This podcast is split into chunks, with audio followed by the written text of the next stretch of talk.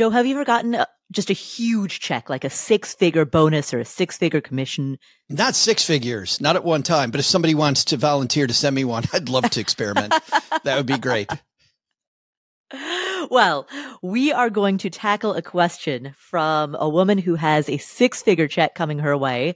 We're also going to be tackling a question from someone who wants to buy raw land and build an off grid home, doing most of the labor himself with, with himself and his partner.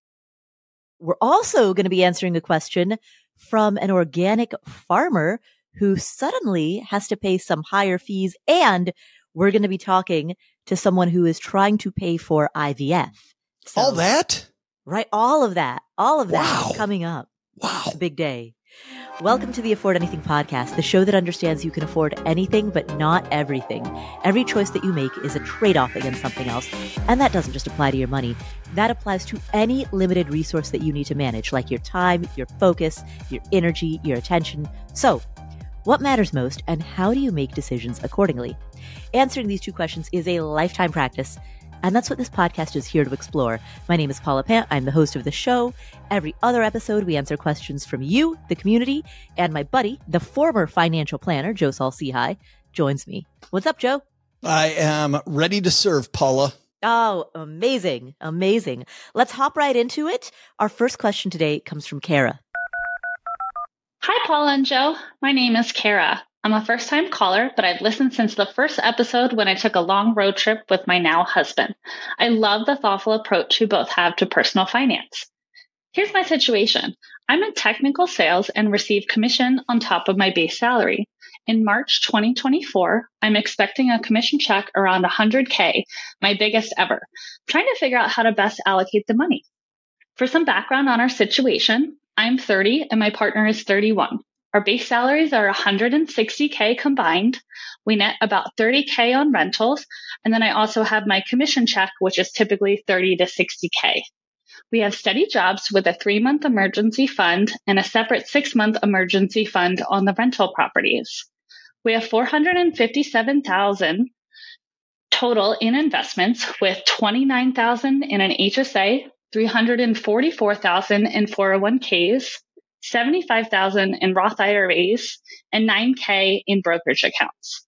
My husband currently contributes 4% to his 401k with a 4% match, and I contribute 4% with an 8% match to my 401k.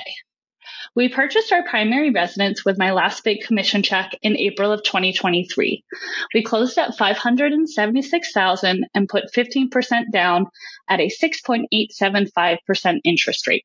We currently owe 486,000 on this. Our total net worth is about 826,000. So with that check, the 100K should net about 65K after taxes. We plan to use about 15K of that to add a patio and hot tub to our new home, which is a dream since we live in the Midwest with long winters. What should we do with the remaining 50K? Should we invest it? Should we contribute extra to principal on our primary home since the interest rate is almost 7%? Or some combination of the two? How do we decide? For context, I looked up our amortization schedule, and if we pay 30K in a lump sum, we can save 160K in interest. If we pay 50K in a lump sum, we can save 239K in interest. We're not sure if having kids are in the future for us, but we're happy in our careers. Our long term goals would be to retire a little early, maybe age 50 to 60, which seems like we're on track for with the 4% rule and our annual expenses of about 100,000. Please help. I really appreciate all your interest on how to approach this big decision. Thank you.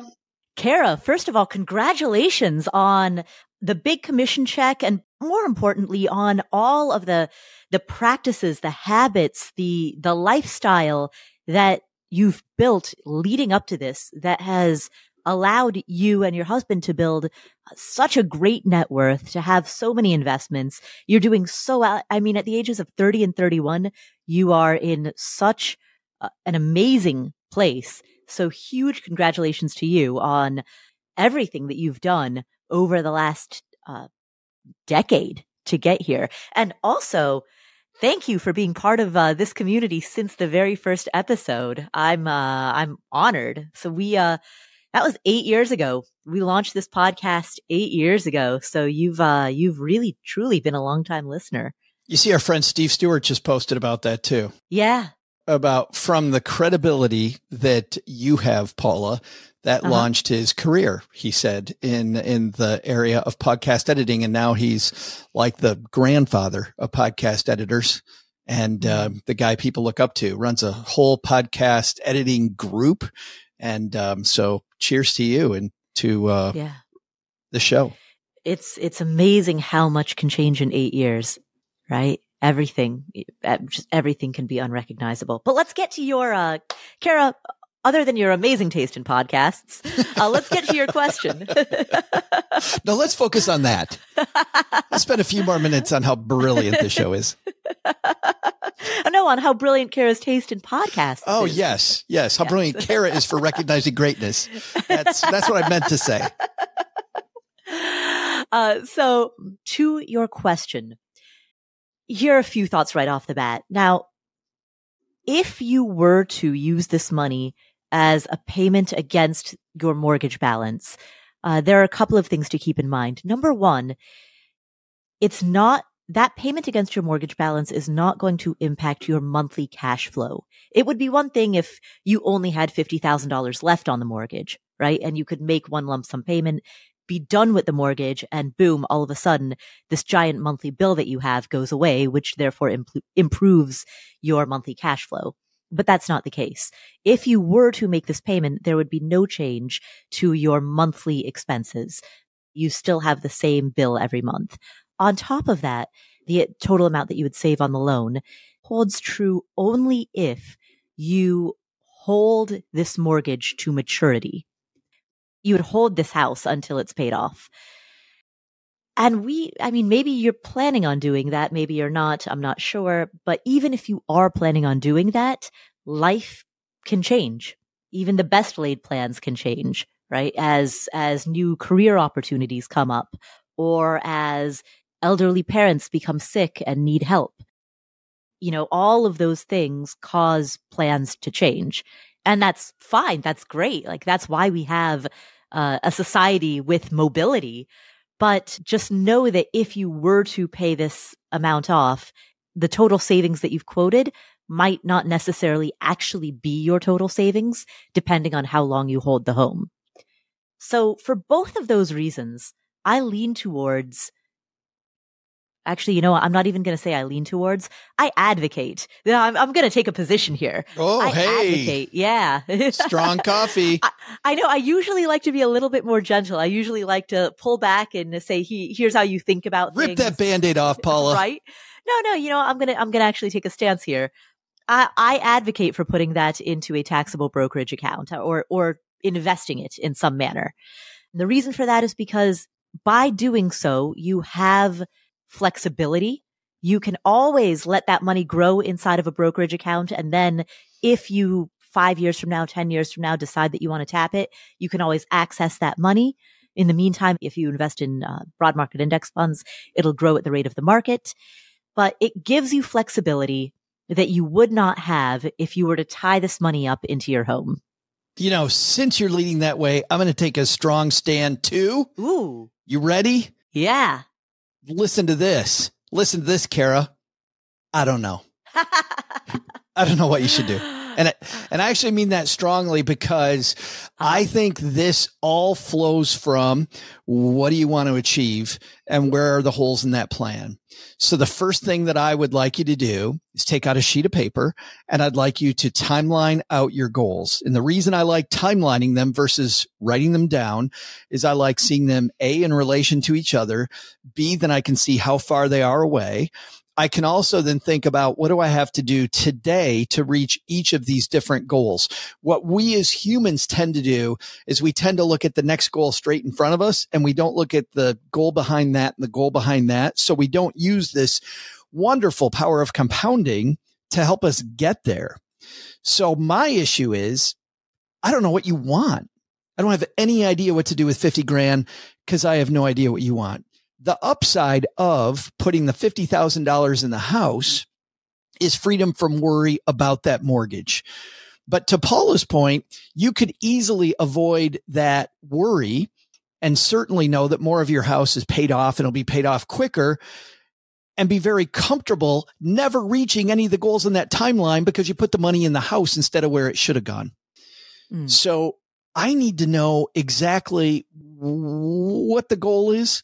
Are you behind or ahead on those goals? I don't know. I don't have any idea. See, I, I disagree that it would give her freedom from worry about the house because of the fact that there would still be an existing mortgage on the house. Again, if this were a situation where she's only got 50 grand left on the mortgage and in one lump sum she can eradicate that mortgage, then I would have a different answer. Then I would say get rid of that mortgage because it's going to free up her cash flow.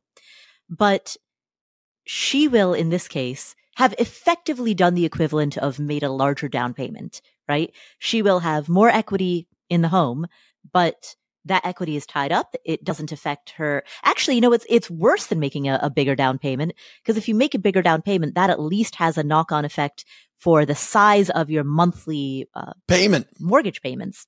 Right now, she'd have to refinance to take advantage of that and pay whatever fees there are to refinance. If right, exactly, which which she doesn't want to do, and which I don't think there's any good reason to do right? Uh, not un- unless the interest rates drop, and that's not going to happen uh, for a while.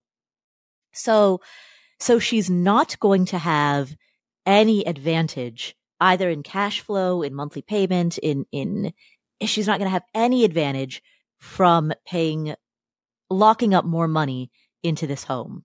Right? Not today. She couldn't, right, exactly. Not today. Not today. She wish she made Not down today. the road if everything goes perfectly according to plan. And she stays there for the next X number of years that that paid off.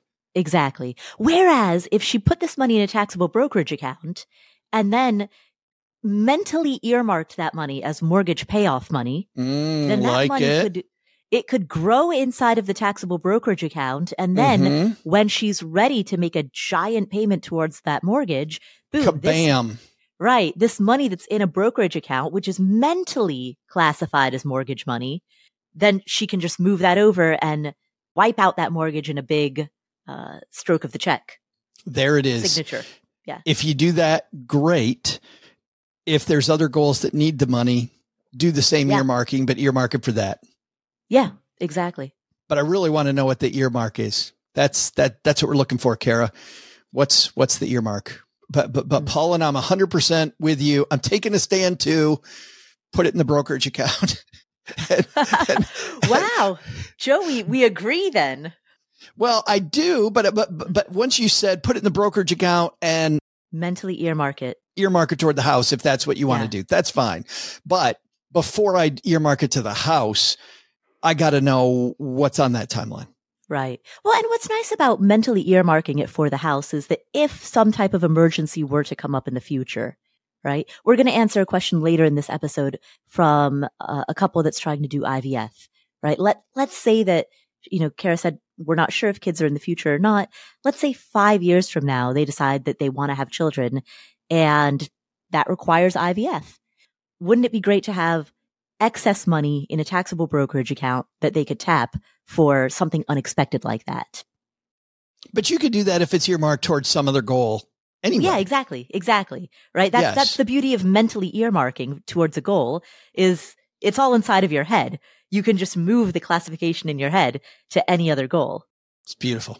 So you preserve that flexibility. And looking at the way her money's allocated now with 344,000 the 401k, 75,000 the Roth, 29,000 the HSA, only 9 in the brokerage, that gives her a lot more flexibility by putting the 50 in the brokerage. Right, exactly. And to your point, who the heck knows what's going to happen in the next 10 years? We're both in agreement. Put it into the brokerage account because that's going to give you returns and flexibility. Whereas tying it up in the home, sure, it'll help you save some interest if you hold the home until uh, mortgage maturity. I mean, it'll help you save interest either way, but you'll save the interest that you quoted if you hold the home to mortgage maturity. That's cool. But in the process of doing that, you give up a lot of flexibility. So Thank you, Cara, for the question. And thank you for listening since episode one. Back when this was called The Money Show, The Money Show. Yeah, for the first 36 episodes, this was called The Money Show. With our good friend Jay Money. Yeah. And congratulations again on the big commission check. The weather is getting warmer, so it's time to say goodbye to jackets and sweaters and hello to t shirts and shorts. Of course, when you go to work, you can't wear like a sloppy well i mean i don't know i don't know what your dress code is at work but you might not want to wear a sloppy t-shirt and pair of shorts you want to be well pulled together look good look professional and so quince can provide you with a lineup of really high quality timeless pieces that are incredibly affordable all quince items are priced 50 to 80% less than many similar brands and they're ethically made. Quince only works with factories that use ethical and responsible manufacturing processes. And what they do is that by virtue of partnering directly with top factories, Quince cuts out the cost of the middleman and then passes those savings directly onto us. So if you're looking for professional, high quality, durable, we're not talking about fast fashion here, we're talking really, really high quality pieces, articles of clothing that are also affordable. That's what you get with Quince. I have four cashmere Mongolian sweaters from them. The first two they comped, the, the second two I bought myself. And in terms of warmer weather, they also have washable silk tops. They have European linen dresses. They have blouses and shorts starting from $30 and so much more. Get warm weather ready with Quince. Go to quince.com slash Paula for free shipping on your order and 365 day returns. That's Q-U-I-N-C-E dot com slash Paula to get free shipping and 365 day returns. Quince.com slash Paula, P-A-U-L-A. We're driven by the search for better, but when it comes to hiring, the best way to search for a candidate isn't to search, it's to match. And you can do that with Indeed. Indeed is a matching and hiring platform that has over 350 million global monthly visitors. It allows you to schedule, screen, and message so that you can connect with candidates faster. And beyond just hiring faster, 93% of employers agree that Indeed delivers the highest quality matches compared to other job sites. They leverage over 140 million qualifications and preferences every day, which means Indeed's matching engine is constantly learning from your preferences. Whenever I hire somebody inside of Afford Anything, I'm doing so because we are already overloaded with work. We have way too much on our plates, and so we need to hire so that somebody can start taking some of that stuff off of our plates. But hiring itself is added workload on top of already busy workload. So it's great to have a platform like Indeed that helps you hire faster and find higher quality matches. And listeners of this show will get a $75 sponsored job credit to get your jobs more visibility at Indeed.com slash Paula. Just go to Indeed.com slash Paula right now and support our show by saying you heard about Indeed on this podcast. Indeed.com slash Paula. Terms and conditions apply. Need to hire? You need Indeed. When it comes to financial advice, you've got to trust the source. It's why you listen to this podcast. When I'm looking to upgrade my wallet, I turn to NerdWallet. Their expert team of nerds dives into the details to help you find smarter financial products. Before NerdWallet, I didn't know how to optimize what was in my wallet, so I didn't know how to optimize how to use travel rewards to pay for vacations.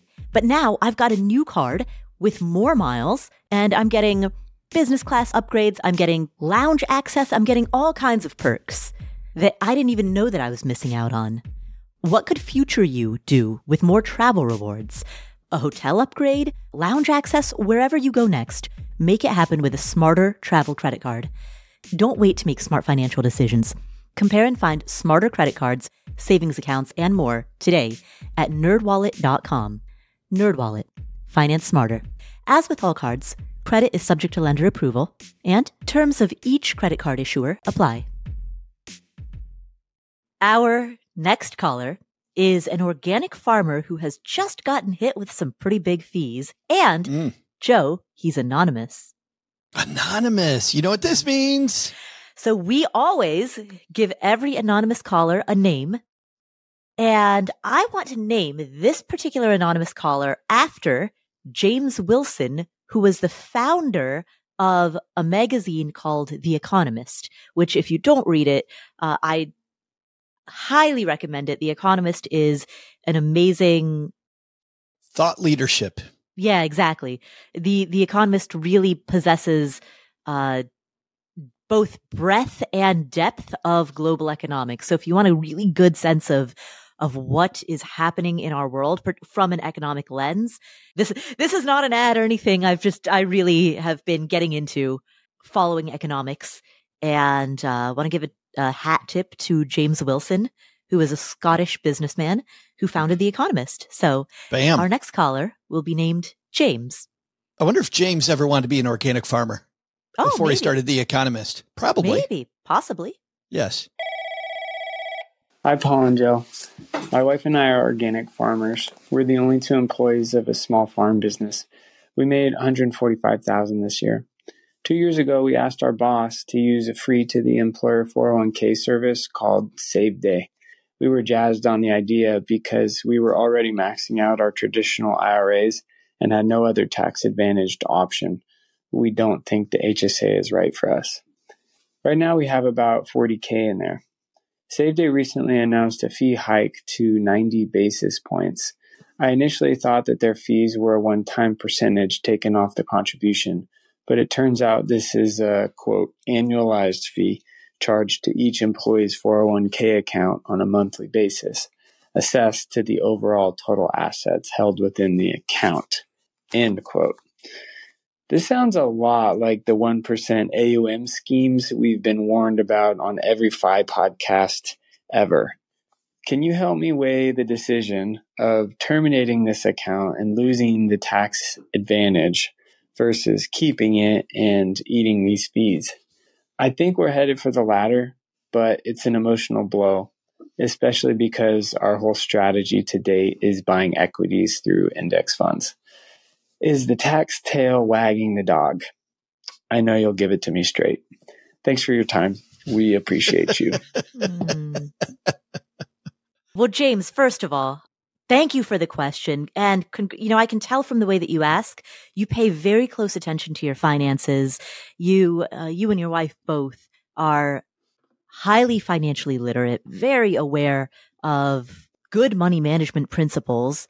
And you know, you're part of the fire community, which I love, and you're doing great work. So, um, just want to commend you for all of that. I have been also uh, getting into Michael Pollan's class on masterclass, Paula, about mm-hmm. better eating and yeah. been studying the difference in terms. And James already knows this.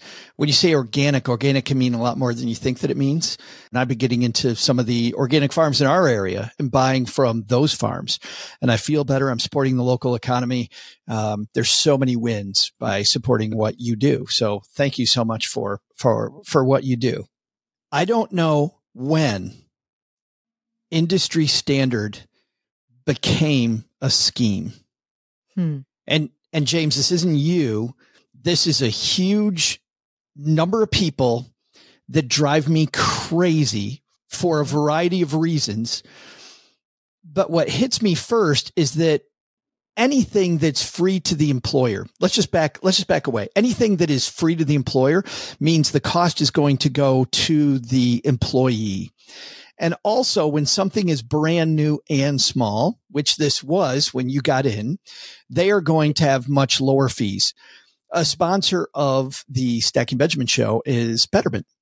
And if you look at Betterment or Wealthfront and you look at their development and go look at the fees they had when they started versus the fees they had now, once they realized they became a big boy company and they realized what it takes to actually run the business, that they couldn't sustain that number. So are you saying their fees went up over time? Their fees did go up over time. Yes. There is a reason why 1% is an industry standard. And it's because that fee works when it comes to running a business. It doesn't mean, by the way, that you should always pay 1%. The first thing you need to ask is what am I getting for the 1%? And if I'm getting nothing for the 1%, then let's lose it. Let's get rid of that fee. But this idea that the fee comes first, and if somebody charges a fee, that's a big fat red flag. The number one flag that I look at is I'm not getting any help.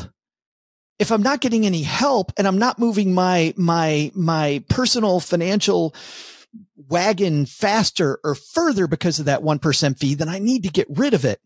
But there's too many people out there. There are way, way, way too many people out there that have heard this fee garbage that avoid getting any help at all.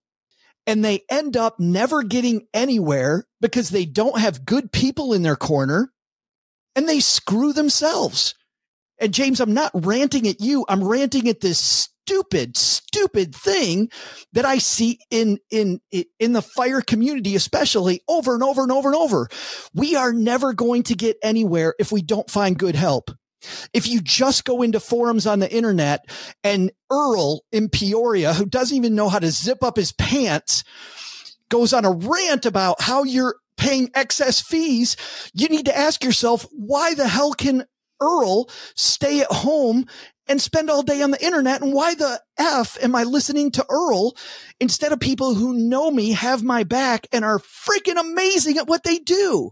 We had this problem. Let me tell you about a, about an industry that had this problem way before our community had this problem. And that is charitable giving we went through this entire period with charitable giving where, you know what? These, these jackals are taking a bunch of money. They're taking a ton of money. So you know what? I'm going to support organizations that have the lowest, lowest, lowest, lowest fee ever. And the overhead is so freaking low that everything ends up going to the place that I really want to support.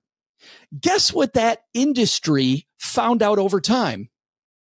When you have zero overhead, you end up with crappy people running those organizations who will live on nothing and no money goes out and gets adequately deployed anywhere.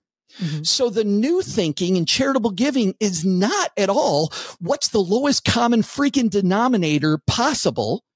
How do I go to the waste bin of paying nothing and getting nothing and my life is garbage? Instead, how do I run this teeter totter of I need to get the best people possible and I need them to do a hell of a great job and they're going to get paid for it, but so am I. We're all going to get paid because I got great people. That's right. In charitable giving, the metric of which charity has the lowest overhead, that pales in comparison to the, the new metric of reach of how do you maximize lives saved per dollar? The, the metric used in effective altruism is maximum number of lives saved per dollar. Now, to be fair, when the metric is lives saved, that necessarily means that they're prioritizing certain types of giving over other types. So they're prioritizing the saving of human life over, let's say, the saving of animal life or the saving of uh, art, right? Uh, so certainly there are challenges with that metric as well, but it is still the case that when the metric is lives saved per dollar, you're prioritizing outcome rather than overhead. It works because it's simple. It works mm-hmm. because it's easy to understand. And what I mean by works, I mean this garbage of, hey, just cut all your fees. It's really interesting. Jack Bogle, the mm-hmm. Jack Bogle, originally railed against low cost exchange traded funds. He thought they were ridiculous. It's well documented. And then he found out guess what? A lot of people like buying these funds. And all of a sudden, Jack Bogle started saying, Hey, I got an easy win for you. Cut out the middleman and just lower your fees. It's an automatic win. And I'm not saying that's not right. If you're not getting anything, like seriously, there's too many people out there with these garbage advisors that are just accumulating assets. They're not doing anything. They're not helping you at all. And they're charging a 1% fee. For those people, yeah, get rid of it let me get off my little pedestal here and let's answer the exact question, which is there's a lot of room between disqualifying the 401k and ripping the money out and paying all these tax penalties and where you're at now. You can look for other 401k providers that charge a lower fee. You can talk to the farmer about maybe a fund where they pay, the farmer pays a small fee. This, by the way, is a great negotiating tool for your next raise. Instead of the next raise, I would like you to pay the 401k fee and not me. That would be great. Change to one of those type of, of, of, of 401k uh, uh, programs. I don't want to disqualify the money and I don't want to stop putting I don't want to stop putting money into a tax advantage place. And when you mm-hmm. say, is the tax tail wagging the dog? In your case, you're going to let the fee tail wag the dog, which I think for most of us is, is, is worse. I've seen a lot of people pay crappy fees that I would never pay in a million years, still reach their goals. I've never seen people not put money away and not effectively use tax shelters and reach their goal. So keep using tax shelters.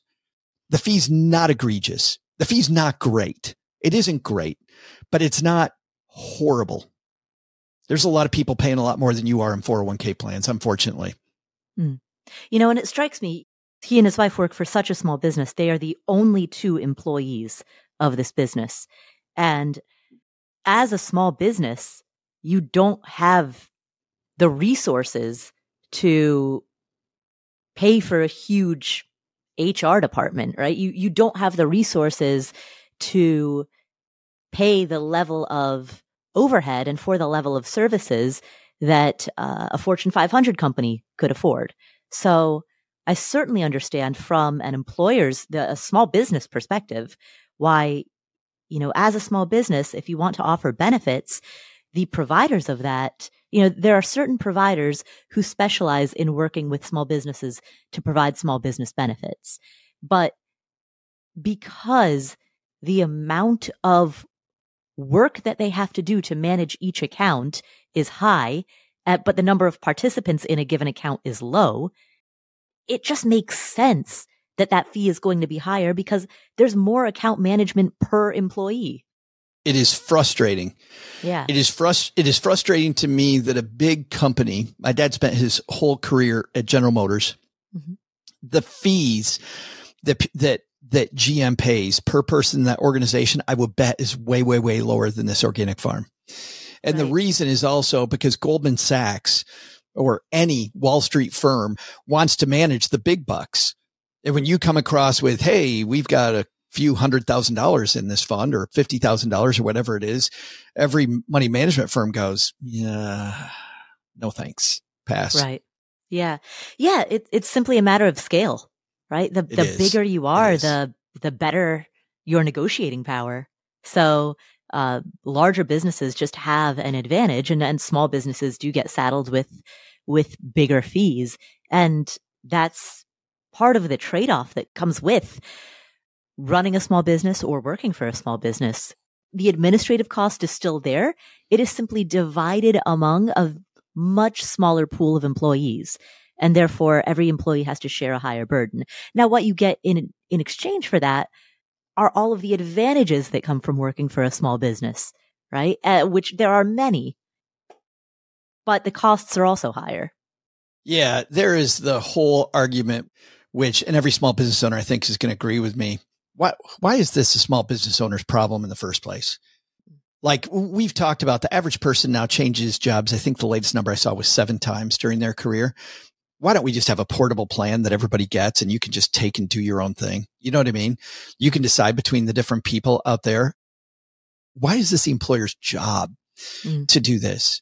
It'd be cool if I could just plug my thing into my employer when I start. I get direct deposit already the fact that this is unfair is just a product of the type of system that we have, which is grossly inefficient for a small business person and for the company trying to service the small business person, which is why the fees went up for your 401k because they saw how hard it is to run these small 401k plans. Right. There's this quote from Oscar Wilde that a cynic is a man who knows the price of everything and the value of nothing in this case, the value that you're getting is that as a small business employee, you have access to a tax advantaged 401k. And that is not something that a lot of small business employees have. A, a, lot of small businesses don't offer retirement plans at all. Again, because the fee structure associated with offering benefits to your employees is so onerous as, and not just the fee structure, but the paperwork, the administration. I mean, the owner of a small business has to spend a lot of their time just handling admin. And that's time that they could otherwise be spending growing the business. So, yeah.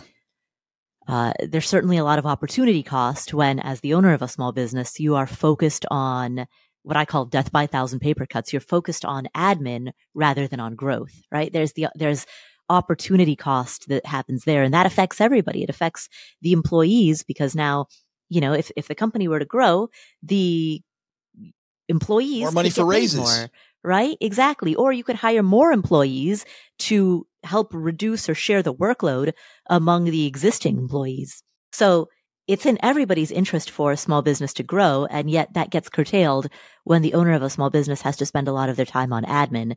And that's what happens when a small business offers benefits. But at the same time, a good small business owner still chooses to offer benefits to their employees right? Because which is probably why the owner of the farm mm-hmm. said yes when when uh, James recommended it. Yeah, or asked for it. Yeah, yeah. A a good small business offers benefits to their employees, despite the fact that it's a giant pain in the butt to manage and, and administer. You know, so so yeah, there is going to be a fee for that because there's a workload for that. Yeah, the first thing that I may do if you don't like this is is just look around and see other providers if there's a different provider. Don't don't stop putting money into a 401k. Yeah. And to boil this down to what does it mean for you and your wallet? In just sheer mathematical terms, the tax advantage that you get from having money inside of a 401k is significantly greater than the disadvantage that you suffer from having to pay this 1% fee. So just if you were to spreadsheet it out, the, the math is quite clear the compounding effect of that tax advantage over decades of your life is going to be much, much greater than the compounding effect of that fee over those same decades. Well, Joe, James said, I know you'll give it to me straight. And I think he, he got it. he might, he might have. James, thank you for the call. Thank yeah. you for, uh, organic farming. I I would love to visit your organic farm mm-hmm. because, oh my goodness, eating local, so good. Mm. So, so good. All right. So, what are some of the next really big goals that you're saving for? Maybe you're saving for a down payment on a home. Maybe you're saving to buy your next car in cash or to at least make a pretty big down payment on your next car. Maybe you're saving for a kid's college fund or for your own college fund. Well, there's an app called Monarch that makes it easy to help you reach your financial goals. In fact, the Wall Street Journal named it the best app for growing your savings. Monarch is the top rated all in one personal finance app. It gives you a comprehensive view of all your accounts, investments, transactions, and more. Create custom budgets, track progress toward financial goals, and collaborate with your partner. And now get an extended 30-day free trial when you go to monarchmoney.com slash Paula. Monarch has a very simple, intuitive design they have loads of built in features that help you collaborate with your spouse or partner, with your financial advisor. You know, you can invite them to your account at no extra cost. They'll get their own login info and a joint view of all of your finances. You can customize it to look exactly like you want it to look like. You can customize the types of notifications that you get. You know, I've set mine up so that I only see the big ticket stuff. I personally don't want to see the little things. I just want to see big ticket items, so I've set up my notifications accordingly, but you can do it however you prefer. You can change the layout of your dashboard, you can make it your own, and Monarch will never sell your data to third parties or show you ads. After trying out Monarch for myself, I understand why it's the top rated personal finance app. And right now, listeners of this show will get an extended 30 day free trial when you go to monarchmoney.com slash Paula. That's M O N A R C H M O N E Y dot com slash Paula for your extended 30-day free trial. Happy Way Day. Okay, so the Way Day sale is happening now, and today is the last day. Today, May 6th, the last day. You can get up to 80% off site wide during Way Day. Way Day is Wayfair's biggest sale of the year. Now, if you aren't familiar with Wayfair, oh, have I got something you're going to love? Because Wayfair is the place where you can shop for everything home, from sofas to beds to dining sets, art, rugs. I just got some shelving for my bathroom. I have in my living room a daybed from them. My kitchen stools come from Wayfair. They have a great selection, super affordable, lots of variety, and right now, today is the last day of Wayday, which is their biggest sale of the year. So you can get thousands and thousands of huge deals site wide up to 80% off. Plus, they have 12 hour flash deals. Again, it only happens May 4 through 6. And you can find a massive selection of home goods, appliances, stuff for the patio, stuff for the deck. It could be for your home, it could be for a rental property. It could be a Mother's Day gift, it could be whatever you're looking for. Plus, get free shipping on just about everything. Don't miss Wayfair's biggest sale of the year to get everything home. Head to wayfair.com now to shop Wayday for three days only. That's Wayfair, W A Y F A I R.com. Wayday ends May 6. Visit wayfair.com slash shipping for exclusions. Our next question comes from Remy. Hey, Paula. My name's Remy, and I've really enjoyed listening to your podcast, especially hearing what you and Joe um, have to say about other people's financial questions. My husband and I have been trying to grow our family for the past two years, and it's looking more and more likely that we're going to need to do IVF. We don't have any insurance coverage for it, and it's about $30,000.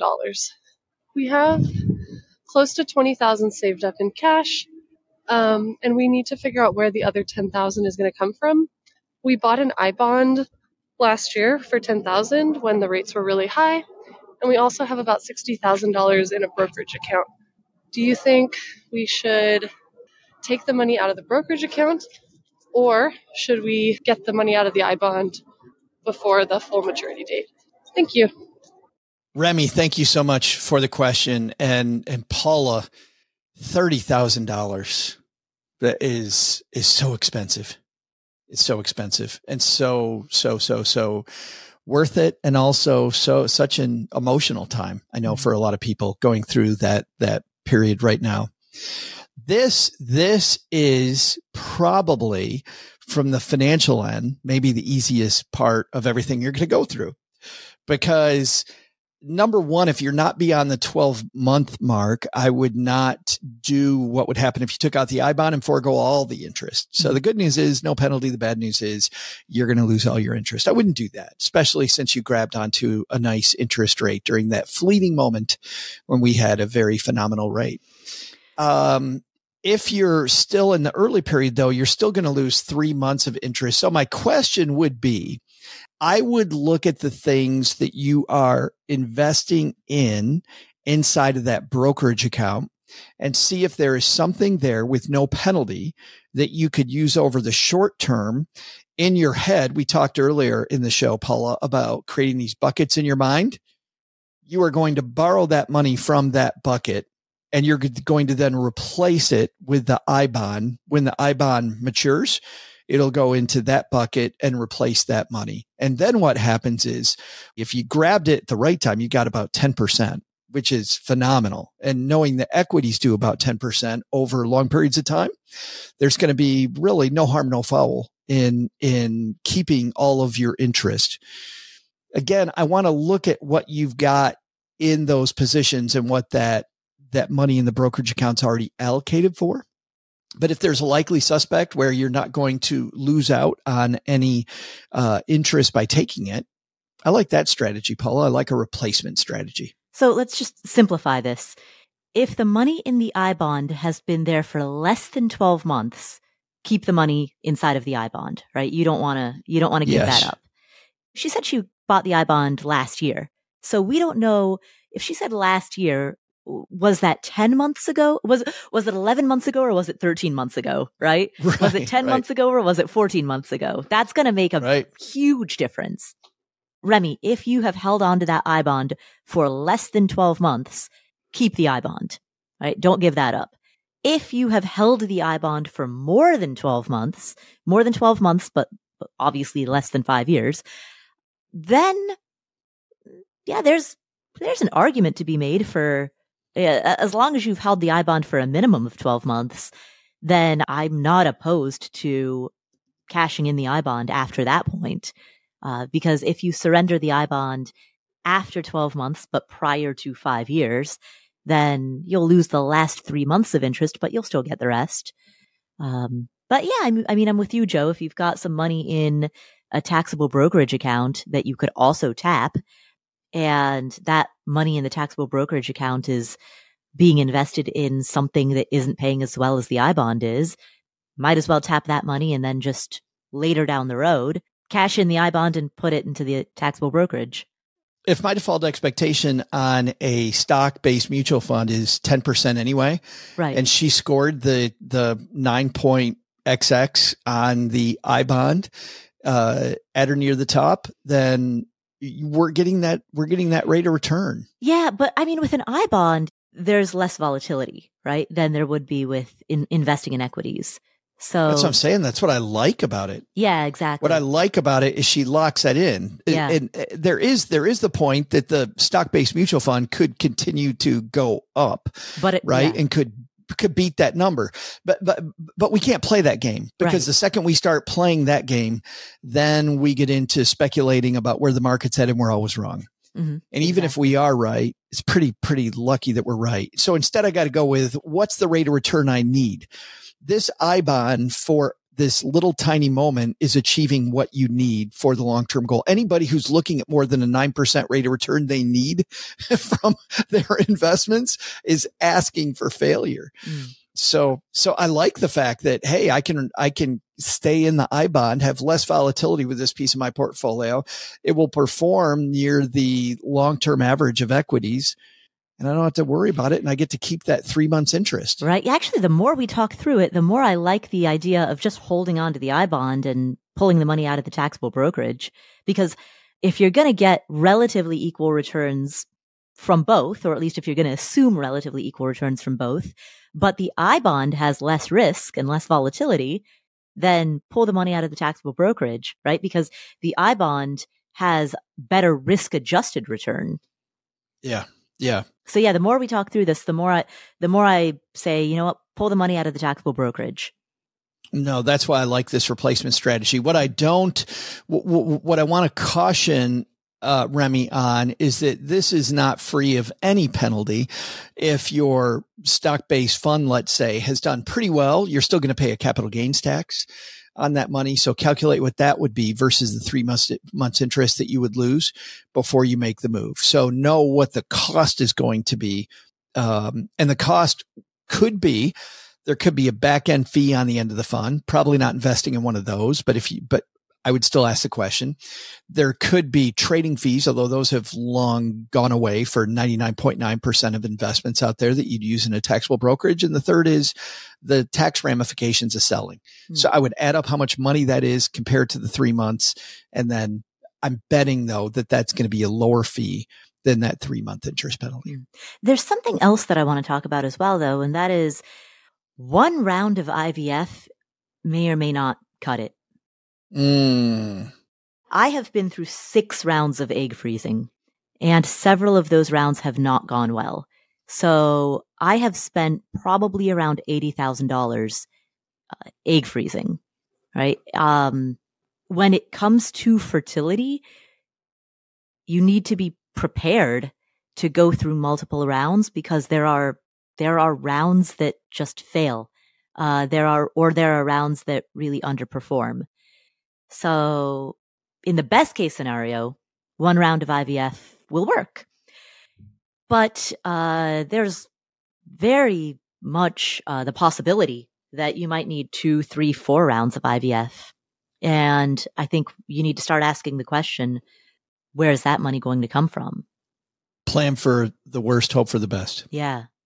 Yeah. I've been through rounds, I mean, that have been complete failures. So, and, and you still have to outlay the money. You still have to pay for all of the, the medications, all of the drugs, all of the, the ultrasounds. Um, and then you just have to kind of scrape it and start over and do it again.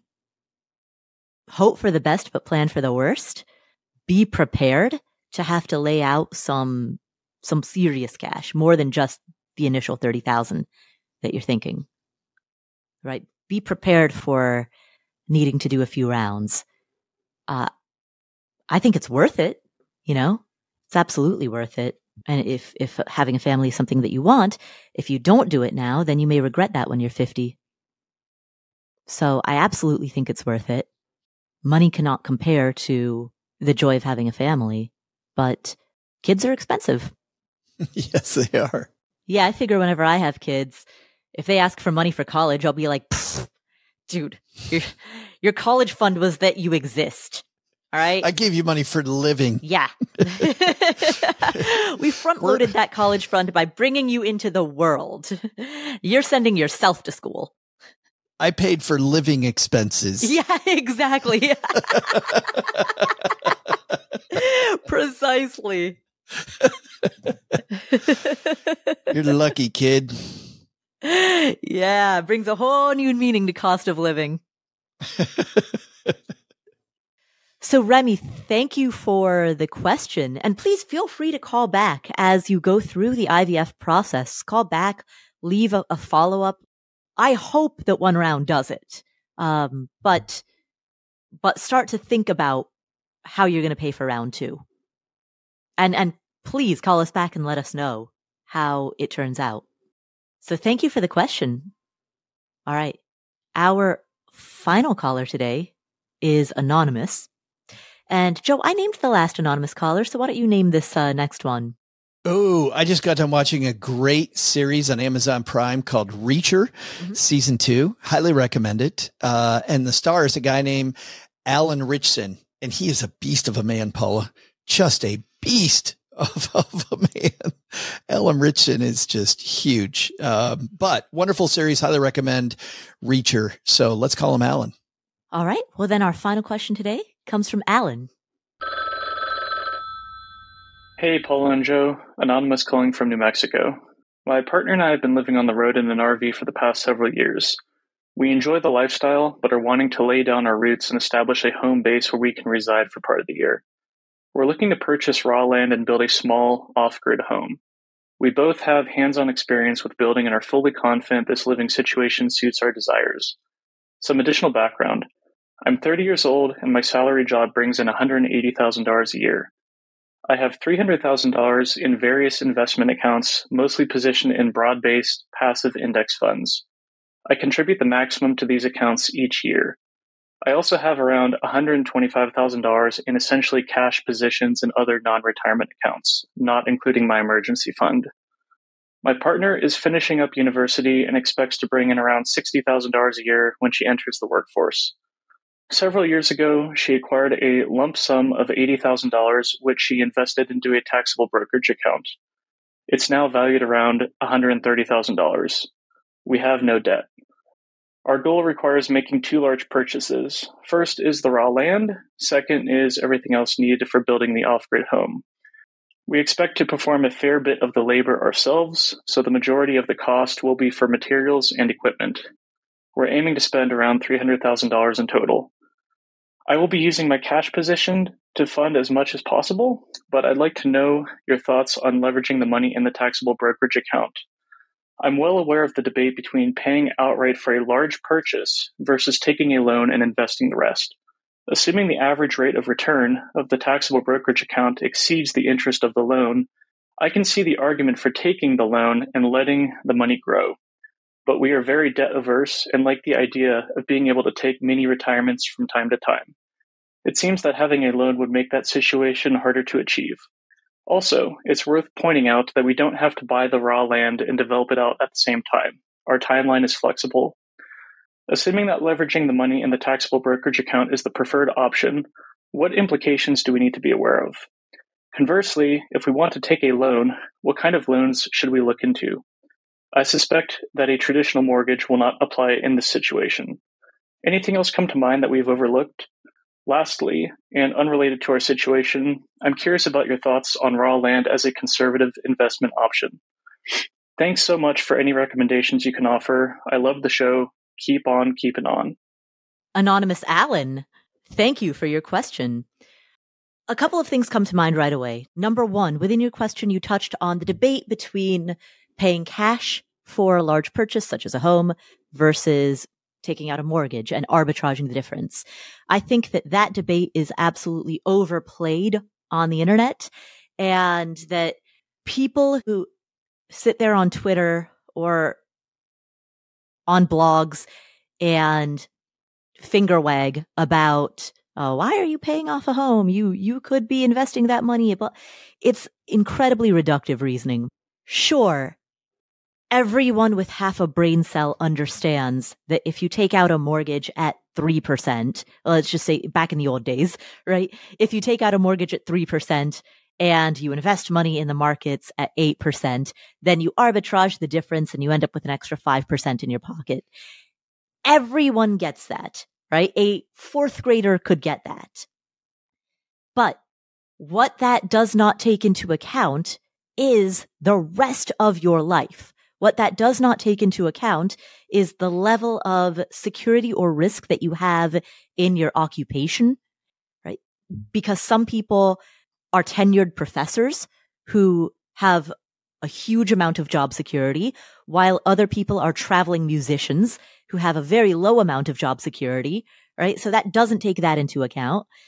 It doesn't take into account the level of risk in your other investments. Some people have fairly conservative uh, other investments within their portfolio. Other people do not. Other people have a huge amount of risk in their other investments. Maybe they're not even in public markets. Maybe they are investing in private businesses entirely, which is incredibly risky. I'm, I'm not advocating that, but you know, what I'm stating is that the whole picture of your life the level of risk in your other investments, the level of job security that you have or income security that you have, the level of obligations that you have to other people, right? Some, some people are immigrants who have to send money home to Bangladesh to support their family. All of those factors are going to play a role in whether or not you choose to embrace leverage risk in a home. And so I think that the people on Twitter who and elsewhere on the internet who say that it doesn't make sense to pay cash for a home or to own a home free and clear, and they put forth this leverage argument, are willfully ignoring the fact that a decision is not made in a vacuum and that the choice that you make about how you pay for your home needs to be contextualized within the wider picture of your life. And so it in your case, as you've stated, you're very debt averse. You want to take a bunch of mini retirements, right? There are a huge number of reasons why based on your lifestyle, it makes sense to own something in cash or to own something outright. It makes sense to not have debt if you can avoid it, if it's, if that is financially feasible for you, which it sounds like it is. And so don't listen to the voices on Twitter who make the arbitrage argument because frankly, I think a lot of them learned the word arbitrage last week and now feel all high and mighty about themselves. And so they want to show off online to prove that, oh, I've, I've just figured this thing out. But there's the other side, which is there's, there's, there's no free lunch, which was, which was what I was thinking, Paula. Mm-hmm. It's okay to be debt averse. And I totally agree with everything you said, but the other way is not free either. Mm-hmm. If you devote a bunch of money to this, you know, you talk about taking, he talks about taking mini vacations. If, if you take so much money and put it toward this property, that's less money for other stuff. That mm-hmm. also is not in a vacuum, meaning that you may need to catch up if you have these goals that you're trying to reach. And instead of taking the mini vacation because you decided to dedicate so much money toward the certainty of owning the property instead of using leverage, well, then we also still have an issue. So I'm with you in the fact that, that, that they paint this idea that it's just oh it's magic. We just use leverage. You just use mm-hmm. other people's money. OPM baby. yeah. Right? Not th- there is a price to every move that you make. And the true key to a great financial plan isn't finding the uh, utopia where there is no price because that's ludicrous. The key to a great plan is knowing what the Achilles heel is in your plan and minimizing it because there always is one. Mm-hmm. There, there never, there never is not a risk. When you make a move, there's ultimately always going to be the other end of that stick. Right. Right, exactly. Yeah, it's true. By virtue of tying money up into this property, he's necessarily not going to be contributing as much to equities. He's not going to be likely developing out his own business or, you know, other various business ideas. He's not going to be investing money into commodities or into private startup ventures. Like uh, he's not going to be using the money for any number of alternative purposes. But it also sounds as though he doesn't want to, right? He wants to have the security of a home and he wants to travel and take mini retirements. And so assuming that he can float both of those, and there may need to be some trade off in the types of mini retirements that he takes. Maybe he can only go to countries where the dollar exchange rate really works in his favor. So France is out, Cambodia is in, right? That's probably a piece of it. Cambodia is the new France. I I should say Lao because the the French uh, they speak French in, mm. in Lao, but part of that equation is knowing, hey, you've got less money for travel or you've got less money for mini retirements, and so therefore we're going to choose where we go with the economics of the dollar exchange rate being top of mind, with geo arbitrage being top of mind. Or we're going to just stick around domestically and continue to travel in the RV. So his his two questions. I think we can handle the raw land first. What do you think about raw land as an investment? It's speculative. So if you think of any investment, right? Any investment makes money in one of two ways. There is the appreciation of the asset and then there is the dividend or the income stream that it pays out. When you have an asset like a company, that company makes money and therefore pays a dividend.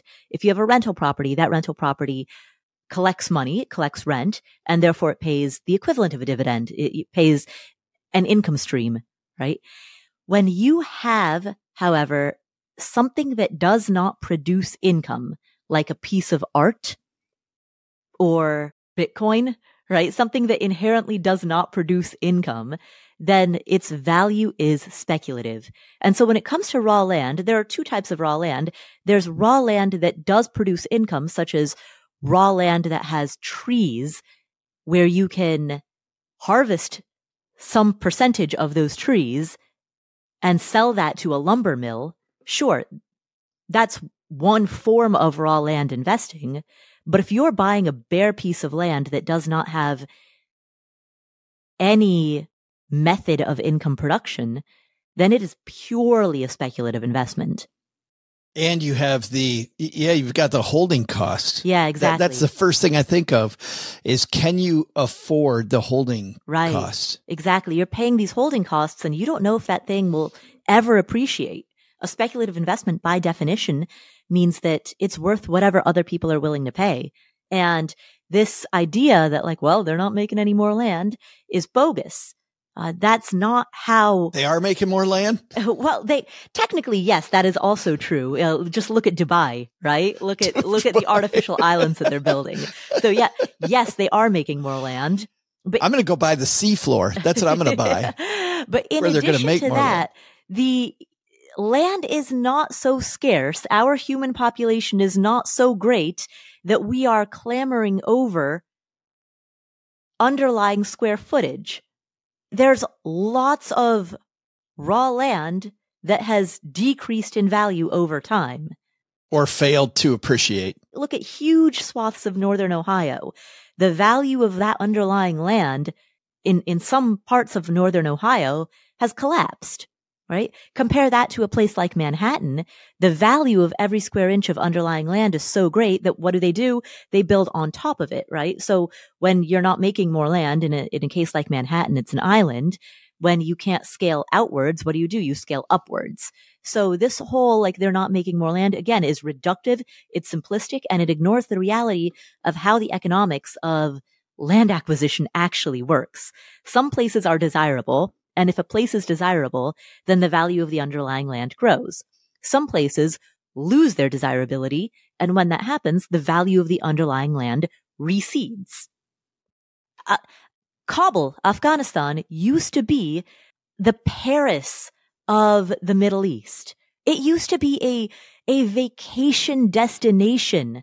Tourists who went backpacking would go to Kabul for the food and the nightlife and the music, right?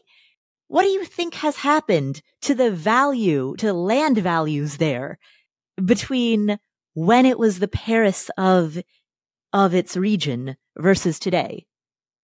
And obviously, I'm, I'm not suggesting that the place where you're buying land is comparable to Kabul, but I'm illustrating the point that just because they are quote unquote not making any more land does not mean that the value of that particular geographic location is going to rise. I think that answers his first question. yeah.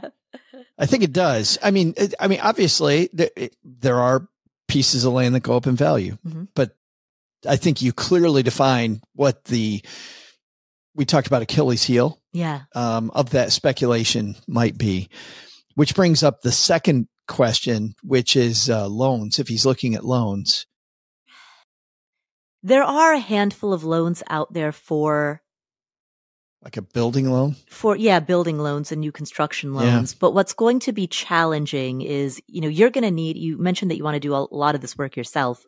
You're going to need detailed architectural plans. You're going to need an engineer stamp of approval on these plans you know you're you're going to be going through some very rigorous permitting processes and the approval of the loan is going to be tied up in a lot of that so you're going to have to work with a loan officer who is very, very well versed in this because this is uh, highly non-traditional. The other thing that I also wanted to say on that same front, you have a job that pays you $180,000.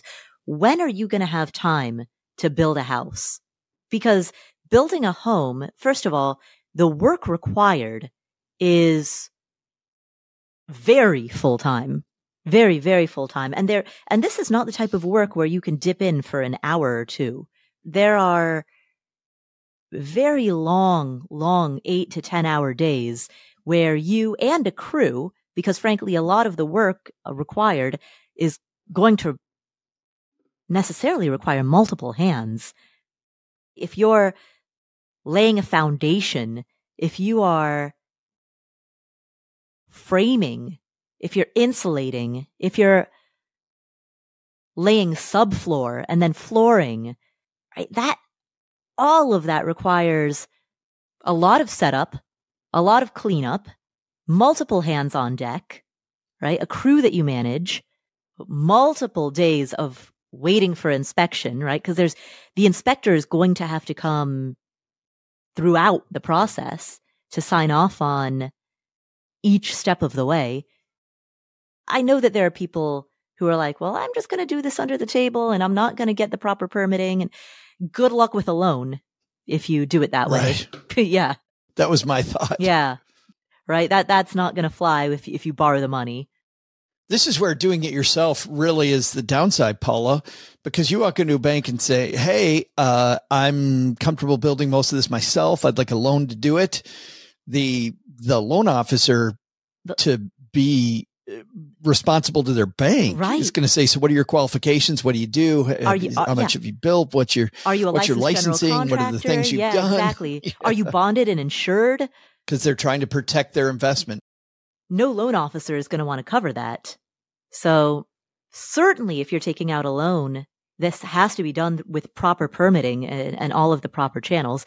And even if you are paying for it in cash, just wait until you get your first stop work order because the inspectors, they drive around. Their job is to slap stop work orders onto homes the moment that they see a porta potty out in the yard or the moment that they see that toilet that you haven't had time to install and so it's sitting at the edge of the property, you're going to need a dumpster.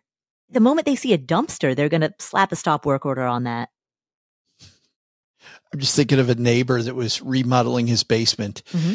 On day two, there was a knock on the door. Yeah. It was the tax assessor. Mm, yeah. We got a stop work order once. We weren't even doing any work, but we had an old dishwasher and we took it out and we put it at the edge of the driveway. And boom, the next day we got a stop work order. And we are like, we're not doing any work. We just literally all we did was just swap out a dishwasher. But they saw that and that was for them sufficient evidence that there might be work going on. And so then it became up to us to have to deal with that.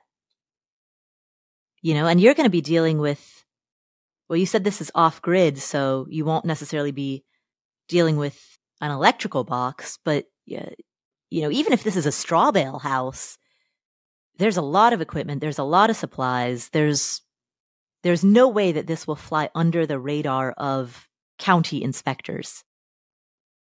So you're going to need plans drawn up. You're going to need a stamp from an engineer, right? You're going to need all of that to get the approvals to get this started. If your job is going to give you the time to do that, great. Maybe you work a four day week and then you can spend three days a week on this. But then you're working seven days a week and it's going to go very slowly. The progress is going to be in- incredibly incremental. And meanwhile, the holding costs will continue to accrue. I'm not saying that to discourage you from doing it, but speaking as somebody who has tried to do the work myself on rental properties and has tried to do that while also working full time and has seen uh, all of the challenges there, I have very much learned the hard way what it truly means to attempt to do the work yourself. What the true cost is? Yeah, it, exactly what the true cost is. Yeah. But I don't know, maybe, maybe he's a GC. But even if he is, I mean, even if he is a GC, it's actually relatively easy to get a GC license, right? You, it's, it's not that hard to pass the exam or to meet the qualifications for the licensure it's another thing entirely to manage a crew on a day-to-day basis, particularly if you're also balancing that with a full-time job. If if you didn't if you weren't working full-time, right? If your work allows you to take a one-year sabbatical, that's a that's a different story entirely, right? If this is your full-time job, all right, cool. If it's your full-time job, man, go ahead. Um, but if you're balancing this with working full-time, that's a whole different story. Yeah. And Alan, by the way, I know that the what the unstated question was was um, would we come out and have a look when you're finished and um, and maybe you know I, I love New Mexico. New Mexico is so beautiful. Mm-hmm. So yes, yeah, yeah, we'll come. Well, absolutely. I, will get Paula to bring the show stuff, and we'll um, we'll we'll do an offsite episode. I mean, we have to. that would be fun. And the good news is Paula told me ahead of time she would pay for the whole thing. So what? Great. I'm just going to keep throwing this stuff out there.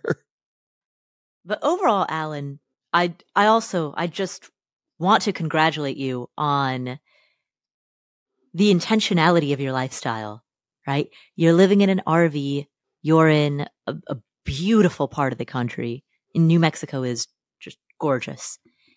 You know what you want, this off grid home. You have a great job that pays you a ton of money.